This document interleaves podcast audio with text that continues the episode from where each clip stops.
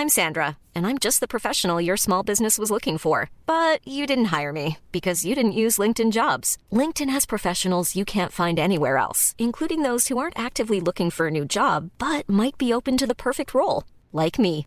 In a given month, over 70% of LinkedIn users don't visit other leading job sites. So if you're not looking on LinkedIn, you'll miss out on great candidates like Sandra. Start hiring professionals like a professional. Post your free job on linkedin.com/people today. What's the latest on Jameis Winston, and would Warren Sapp coach the Bucs defensive line? Who wins more games, Chris Archer or Brent Honeywell? And what will the Lightning do at the trade deadline? Your questions and more answered today on Sports Day Tampa Bay. I'm Rick Stroud with the Tampa Bay Times, along with my producer, Steve Versnick. Thanks for listening to the podcast. We hope you make this a habit every day. We'll also have my interviews with Rays first base coach Ozzie Timmons and third base coach Matt Quatraro later on. You can always reach us, by the way, on Twitter at SportsDayTB. Before we get started, I want to tell you about a special offer from Audible.com. Sign up now and get a free 30-day trial membership. That's a $15 value. And as a listener to this show, you get a free audiobook. Just go to audibletrial.com. That's spelled AUDIBLE, trial.com/sportsday to take advantage of the deal. Audible is owned by Amazon. They're the leading provider of digital audiobooks. Well, what does that mean to you? They've got over 180,000 titles to choose from, and unlike streaming, you own your books once they've been downloaded, and you can even listen to them offline. That's audibletrial.com/sportsday for a free 30-day trial membership and a free audiobook. So, Steve, we've got all kinds of questions coming in on our Twitter, in our mailbag. Lots of stuff, of course, on the Bucs, on the Rays, on the Lightning. I'm ready to get started. All right. Well, let's start with a question from D. Rome, who asked, how do you think the Jameis Winston investigation will turn out? Ugh. That's an answer that I think the Bucs would like to have as well, so they could have asked that question. The easy answer is I don't know, and I truly don't. However, I know this, that Jameis has been resolute in his belief that he is – innocent. If you're not familiar with the case, he's under investigation for, I guess, groping, an accusation of groping an Uber driver in Arizona back in March of 2016. Ron Darby, who I talked to of the Philadelphia Eagles, I talked to him at the Super Bowl, said he was in the car. He was in the back seat with Jameis Winston. The driver was in the front seat when she alleged the assault occurred. So, he also is standing behind the statement that he has. They have not interviewed Winston, and they have not interviewed Darby, and when I say in the NFL, that is. So this thing is going to proceed very slowly. I know this, though, and I will say I don't know, guilt or innocence. I think you have to take Jameis at his word until proven otherwise. But I will say that, the NFL code of conduct policy is so broad, and, almost any kind of thing can be construed or interpreted by the league as something detrimental to the league. So in the course of their investigation, if they find any behaviors during that night, whether it was specific proof of the allegation or not, I think it's possible that Jameis could be facing something. And for that reason, I know the Bucs are leery of it, and they are approaching it and have to approach it, and would be naive, they tell me, not to approach it as if he may miss some games. This seems to have sort of been what goes on with these investigations, whether it's Tom Brady, who said he had nothing to do with deflating footballs, but he smashed a cell phone. So, they ruled that he more likely than not had something to do with it, and he got 4 games. This is sort of how it goes. Ezekiel Elliott with an abuse charge. There wasn't a prosecution, but they felt there was evidence that he did something wrong, so he got suspended. That would be my fear for Jameis, and until we get further down the road, we really won't have much an idea what's going on there. Okay, the next question: will the Bucs reach a long-term contract with Mike Evans before this season? I think they will, and his agent has said something I thought was sort of idiotic, although it's agent speak, and this was some time ago that he believed that. Not only is Mike Evans one of the top receivers in football and deserves, to be paid as such, but he thinks he's one of the top 5 players in football and deserves to be paid as much. So I don't think that Mike Evans is going to reach the quarterback realm of contracts, to say. but he is due a big number. And for a guy that's had 1,000 yards for four straight seasons, that's rare air already. I think only two players have done that to start their career, and he had just 1,000 last year. Not coming off a great year, by the way. You remember he hit the number almost on the button in his final game, and you know the touchdowns were down. Now some of that could have been attributed to the fact that they had different weapons around him, whether that was Cameron Brate or Deshaun Jackson or Chris Godwin. Adam Humphries was second on the team in catches. The red zone, I think what happened particularly with the touchdowns was he got doubled a lot, especially in the red zone. Teams decided to take him away because Jameis and him had such a great knack for creating plays down there. But I do think that Mike Evans, before training camp, will have a deal because it just – my experience with these things is it makes too much sense for the team and too much sense for Mike. I mean, this is a business where you're one play away from getting hurt. He's earned the payday, and I think he definitely will get a deal done before the season starts. All right. Darren wrote us and said, would Warren Sapp be a defensive line coach option? I thought this was a great question because, as you know, when they fired Jay Hayes, people were speculating on just who could take that job. And, as it turns out, Ted Monticino, in fact, breaking news, was in here interviewing on Wednesday with the Buccaneers, and I don't know if they have made him an offer or if he's considering it or they'll interview more people. But I don't think that Warren Sapp will be their option at defensive line coach, and not because he couldn't do it. He'd be fantastic. It's because Warren doesn't want to do it. I talked to you last summer when you're working with the NFL guys as they're getting ready for training camp, and you said, coaching full-time, I don't want to do that. Changed it all? No. Even after talking to John. Yeah. The hours are too much, man. Yeah. It's just too much. I can do this. I can enjoy myself. I can get a kid, give him a couple twos to go and feed his family and have a good time, have a career, whatever it may be. That's what I want to do. I don't want to be in there watching tape with some prima donna that makes $12 million and he's worth $2 million. Yeah. Come on. I can't make you believe that you're worth that or the type of player that you need to be to collect that kind of money. These kids don't see it that way. They believe in three things: likes, views, and followers. I follow less, I like even less, and I view even less. So, because I'm not an internet guy, you know what I'm saying? So, I mean, what? You seen my tweet? Really? Really? Should I go look for it? If it's big enough, it'll come to me.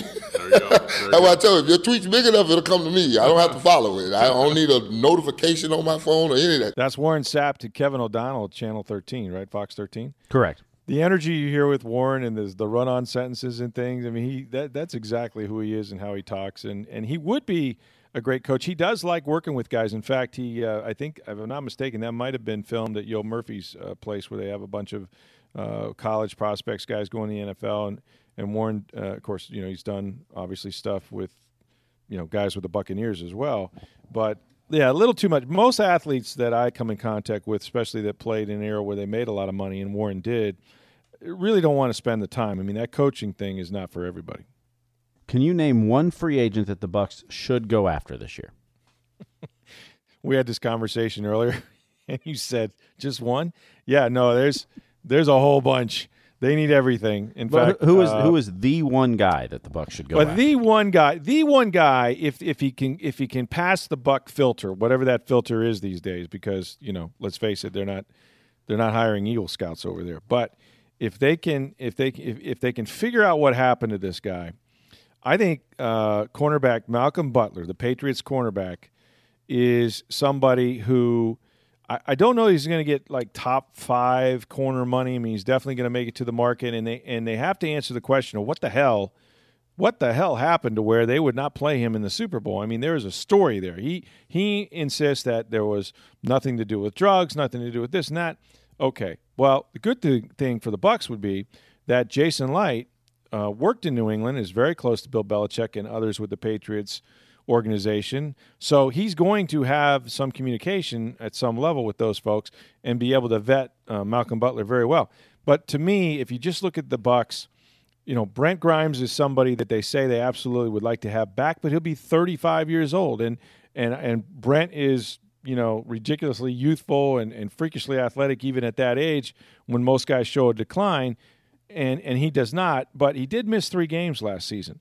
And Brent would expect, I think, to be paid. He's got the most interceptions, you know, which is 20, as most is Richard Sherman over the last 5 years.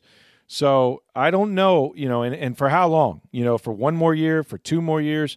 And if you look at Vernon Hargraves, he's now, for whatever reason, been reduced to a slot corner, which, you know, is not what you would typically draft a guy in the first round to do. So to me, if Malcolm Butler, who's one of the elite corners that's available, and somebody that I think Jason Light could do some homework on because of his affiliation with the Patriots, that would seem to me to be a place to start. There's defensive ends. They definitely need that, probably beyond what they need at corner. But I would say this, that not all those guys, for the amount of money you're going to pay and the age that they are going to bring you a lot, guaranteed. But I think Butler is still 28 years old, so he could bring you something.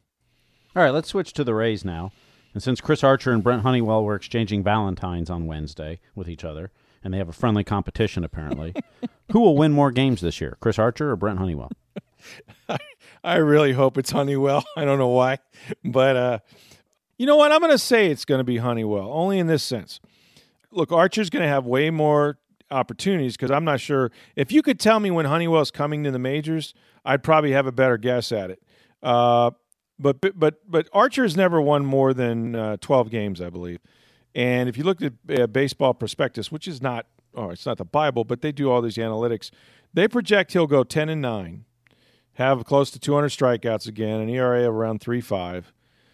I still think he's a 2-pitch pitcher. I still think he's not going to go deep into games. And this year, there's a potential that, you know, maybe you don't get the win if you don't get into the 5th inning. Like, I don't know how that's going to work.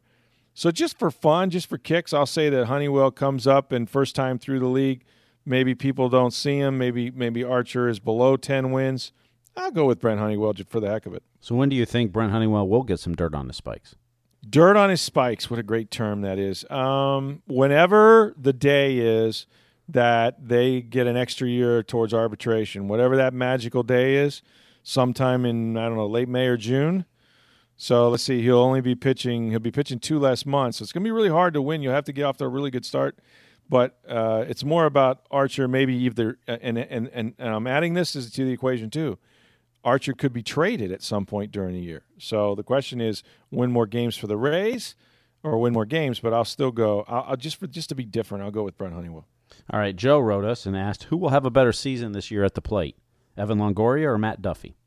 I think that's going to be Evan Longoria. And even though he only had 20 home runs last year and he was 32 years old or whatever, I think a couple things. One, being in the National League may help him. He's probably going to see, a lot better pitches or less curveballs, let's say. And then he'll also have probably a pretty good lineup around him. I think all those things will help him. And a ballpark, which it's really great for, especially for a left-handed bat. Evan can hit the ball to right field if he needs to. You got, McCovey Cove out there. If you've been to the Giants ballpark, it's absolutely gorgeous. Big crowds. Evan's a performer. He's a clutch player. I think that, being in California again will reinvigorate him, especially for the first year. The thing about Duffy is I'm still not sold on, whether he's going to make it through a whole season. They say he's completely healthy, or he says he's completely healthy. He was never a giant home run hitter. I still think Evan will probably hit more. Again, going to Baseball Prospectus, they got Longoria hitting 17 home runs and hitting 261. They got Duffy at 10 home runs and 268. So very similar, I think, in average. I actually think Duffy will hit for a better average. But I'm going to say that this will be Longoria's year. All right, we'll switch to the Lightning now, and the trade deadline is 10 days away, February 26th.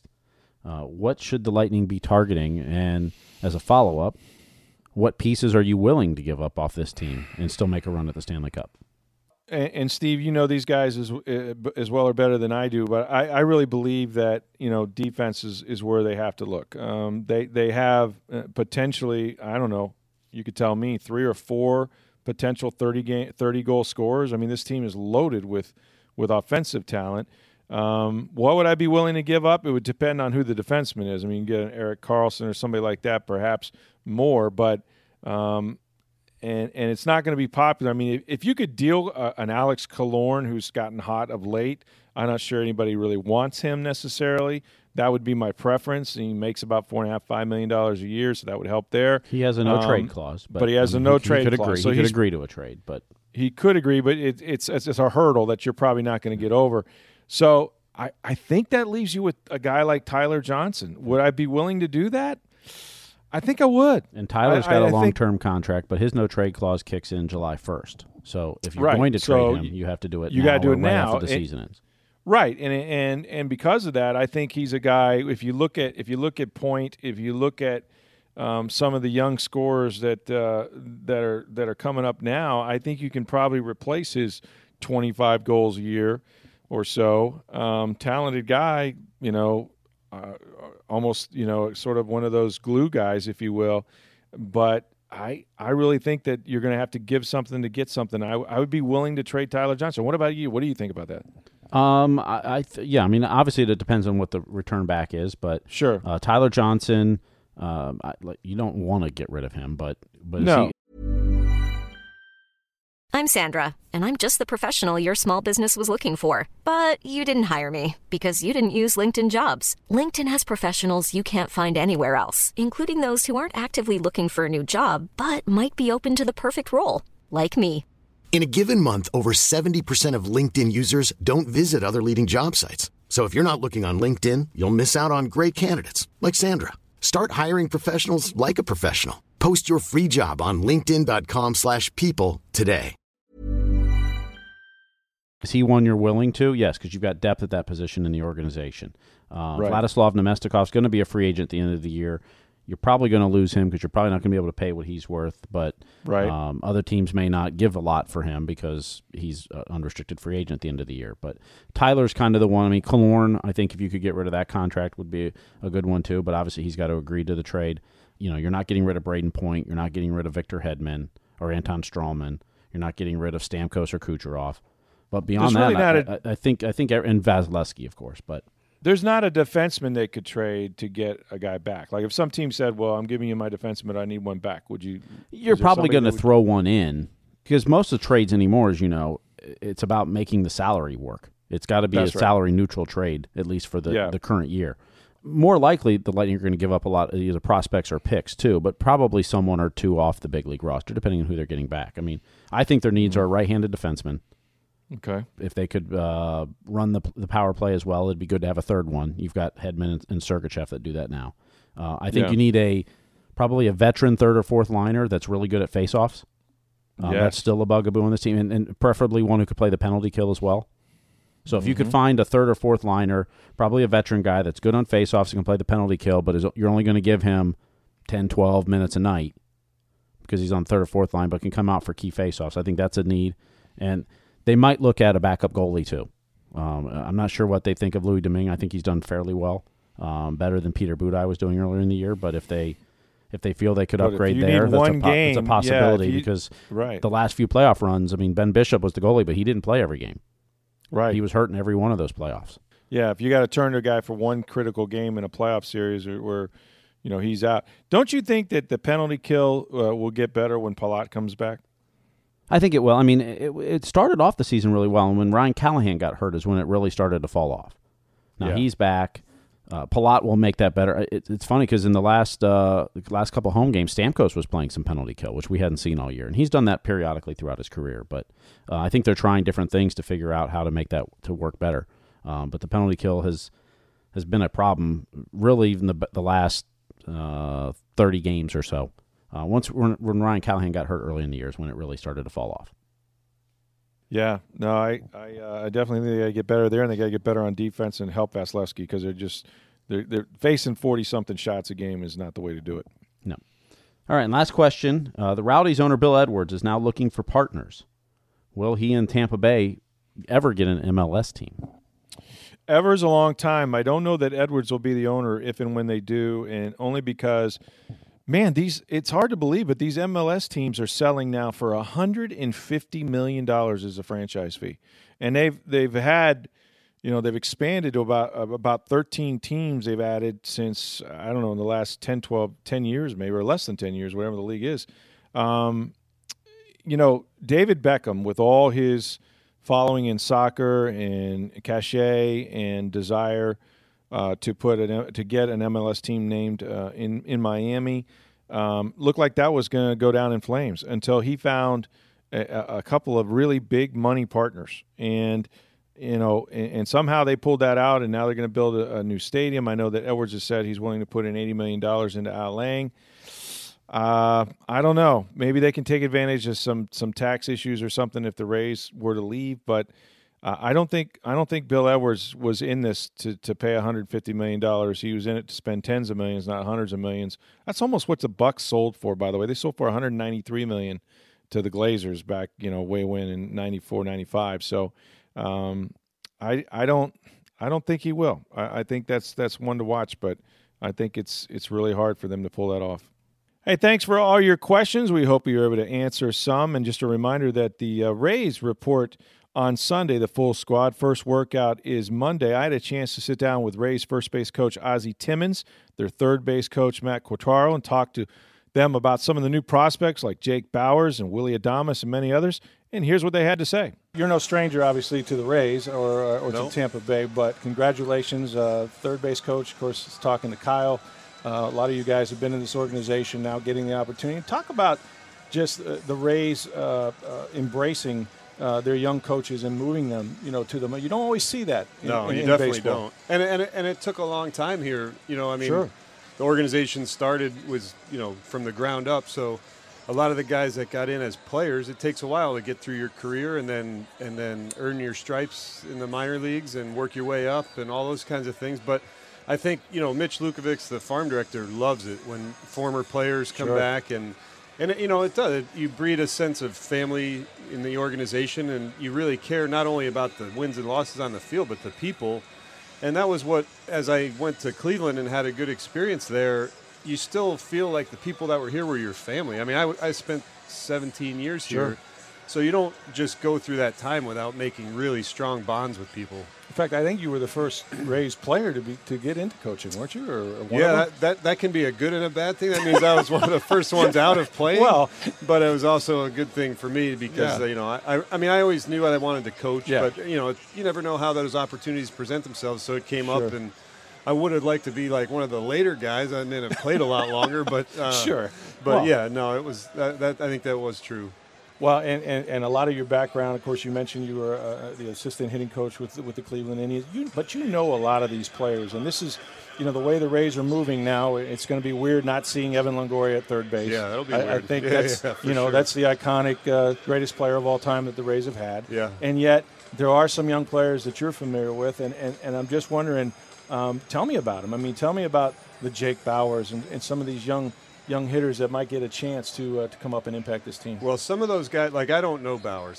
But some of the young guys like Kean Wong and Johnny Field and those guys, they were just starting out when I was here. And then you went. And then I left, so they've worked their way through the system. But yeah, I mean, I never stopped keeping track of those guys. Yeah. You know, you always want to see how the guys are doing and all that stuff. But from everything I've heard about Bowers and Adames and those guys, I'm at the beginning going to be just as much a fan as anybody else. Right. You know, I want to see what these guys can do, and I've heard all about them. Reports are so good. And I mean, you don't get traded for David Price like Adames if you don't have sky's the limit kind of talent, you know. Sure. And so that's exciting for me. And some of the other guys I knew better, you know, like Kiermaier and those guys. You know, I mean, I was here for a few years with them, and you know, so it's. That's what coaching is all about, is to take that sense of pride in those guys that when they accomplish something, that's how you feel, you know, happy for them, you know. And I mean, I'll never forget in 2008 when we were here for the World Series, and I didn't have any anticipation of this, but looking down on the foul line with the national anthem went off and John Jaso and Fernando Perez were on the foul line. I mean, I was getting emotional. Like, those were guys that you did everything you possibly could to help get to where they are, and obviously they did the work, but there they were. You know, it was just so cool to see that, and that's the kind of feeling that I think the organization has about all their young players. Yeah. This is you know, baseball has become such a sport that the long ball has sort of taken over. Everybody's trying to drive the ball. Nothing wrong with that, right? Yeah. But when I look at some of the young hitters that are coming through here, it seems like this team might sort of get back to moving the baseball a little bit more and using their speed and their athleticism Is that something you see for the Rays in the future here? Well, I mean, I think home runs are great when they happen. Absolutely. But there's a lot of times in between when they don't happen. So, I mean, I think to be a well-rounded team, you got to have both. Right. And pitchers don't just serve up home run balls intentionally, you know. I mean, so there's a lot of times where you do benefit from just putting the ball in play and moving it around. Yeah. And I think, obviously, the best teams are the ones that can do both. They can hit home runs, but they're not all or nothing. You know, they know that they know when the importance of taking that single and that comes with maturity and growth and skill and all those things go into it. But at the same time, a team is built with all of those things factored in. Sure. You know, you can't have 9 guys that are all or nothing because it just doesn't work that way. That's right. Every guy keep the line moving. Now, third base coach. Yep. Is the arm, are you the aggressive guy? Are you going to make everybody make plays to get them out? Or, I mean, that's a lot of responsibility right? I've already been asked by one of our players, just don't stop me. So I'm like, yeah, that's what we're here for, man. Yeah, we all want to score runs. Right? So, yeah, that's the goal. Just keep them going. Yeah, well, and don't forget the signs, right? I mean, that's another big part. Yeah, if I forget them, we're really in trouble. Yeah. See, that would be my thing. I'd be like, okay, I got it from Cash, but now I just screwed the guy up, you know. So yeah, if I botch it, then I'll just be like, he screwed it up. Great meeting you. All right, nice to meet you. Really nice. Appreciate it. Look forward to a good year. Thanks, Matt. Now we're going from third to first. Ozzie Timmons, the Rays first base coach. I was just talking to Matt, and a lot of you guys coming up together this year. It's kind of a new coaching staff. I mean, it's kind of exciting, right, to have a lot of young guys now in the major leagues? Yeah, it's awesome. The good thing about Matt being at third, I'm at first, but we started together in Hudson Valley. Is that right? Yeah, he was the manager. I was the hitting coach. So I coached first in. And then we went on to Columbus, Georgia, which is now Bowling Green Hot Rods. So we got a pretty good relationship from a long time ago. That's right. And you also are very familiar with some of the core of young guys that we're going to see this year. I mean, we were just talking how, and this is not a new story, but no Evan Longoria at third, which is going to look odd, but a lot of opportunity for young players. I think that this fan base will be excited to see a young core growing together. What are we? I mean, Durham has been very successful. You've done well down there. So what are we likely to see for some of these young new hitters? I mean, you're going to see a lot of energy, number one. I mean, Willy Adames, he comes to the park every day with a smile on his face, happy, ready to go. You got Jake Bowers, the same way. And Kean Wong, I know a lot of people don't talk about him, but he's one of the upcoming guys. And then you got Justin Williams. And it was great going into the playoffs last year in Durham that we had 4 guys under 21. Wow. And we won everything. So that's a good thing for us up here coming up. So, and another good thing about it is we had a relationship with these guys. So when they do get here, it'll be a little easier for them to get acclimated. That's important to have, to know them and know what buttons to push. But you were a major league player, and the grind of a major league season to be consistent up here. How much of a transition is that going to be for some of these guys to not only try to make an opening day roster, but then it's staying here, right? That's the challenge. That is the challenge. But with these guys, they really believe in themselves. Yeah. And so you couldn't tell if they were a rookie or a veteran because the way they handle themselves. Yeah, they always come to the park ready with a smile on their face, number one, regardless if they're 0 for 12 the last couple games or they 12 for 12. But they're the same person every day, and I think that's a benefit when you finally get up here and not put too much pressure on yourself. We're talking about how so much of the Rays' success last year offensively hit a lot of home runs. A lot of guys, and you've lost if you just go by the numbers, you've lost some of those. I don't know how you replace it, but that's okay because there are other ways to score runs. Moving the baseball is okay. So these guys move the baseball, right? Yeah, they can move the baseball. I mean, we teach them how to use the whole field. Sure. And with the shifts, if you can use the whole field, you'll be really successful. I mean, a lot of guys are playing the shifts because of the home run rates, and most guys, when they're trying to hit a home run, they're not trying to hit the opposite field. Right. So there comes the shift. But if these guys stay with their plan and try not to do too much and just stay within themselves, yeah, they can put up some good numbers. Now, were there shifts when you were playing as much as there is today? Not as much. I mean, it was certain guys. Would that have driven you crazy? No, not really. Because you hit the whole field. I mean, you use the whole field. I mean, that's the way you were taught coming up. And now with the home runs, it's a little different now. But if you just learn to use the whole field, and you talk about guys hitting homers, J.D. Martinez, he hits a ton of balls right center. Sure. So, I mean, you can use the whole field and hit homers. And still drive it. Yeah, exactly. So. Yeah, you don't have to be the dead pull. But, yeah, these shifts they're pretty amazing, and they look a little complicated. You know, you got third baseman playing shortstop. You got shortstop playing up the middle. Oh, it's different. It's crazy. It's different. Okay, so your job, in addition to being part of this coaching staff, first base coach. Take me through the sort of the mechanics of your role, your timing to throw over, right? You're trying to. What information are you giving me at first base, other than you're reminding me how many outs there are, and the traffic ahead of me, right? The traffic ahead of you, and the simplest one, don't get doubled off. You know, freeze on line drive or back on line drive. Sure. I mean, you just standard reminders. Yeah, you're relaying the times to the plate to your base stealers, and then the non-base stealers, just to give them an idea. We might try to sneak up on a guy and steal a base with a guy that's not a base stealer. Right. So most of the time you're just giving times, reminding them to check where the outfielders are playing, seeing how deep they are. You mm-hmm. know, sometimes you see the guy, you know, we're not throwing home. Yeah. So, you know, that's a chance for you to score. So you just relay a lot of information. And I try to relay information to the guys at second also by first base. I try to be a little tricky with it. But whatever they need, you give it to them. But most of the time it's a pat on the back because they made it. Yeah.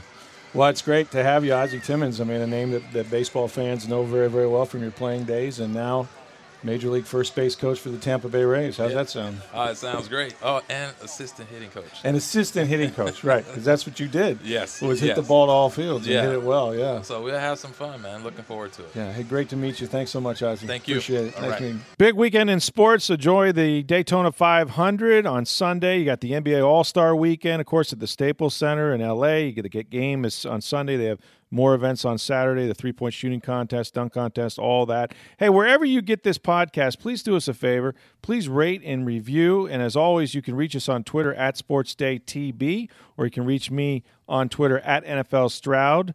Or, of course, you can always email me at rstroud@tampabay.com or stroudbucks@aol.com. And lots of ways to subscribe to this podcast, right, Steve? Yeah, including iTunes, Google Play, Stitcher, SoundCloud, TuneIn.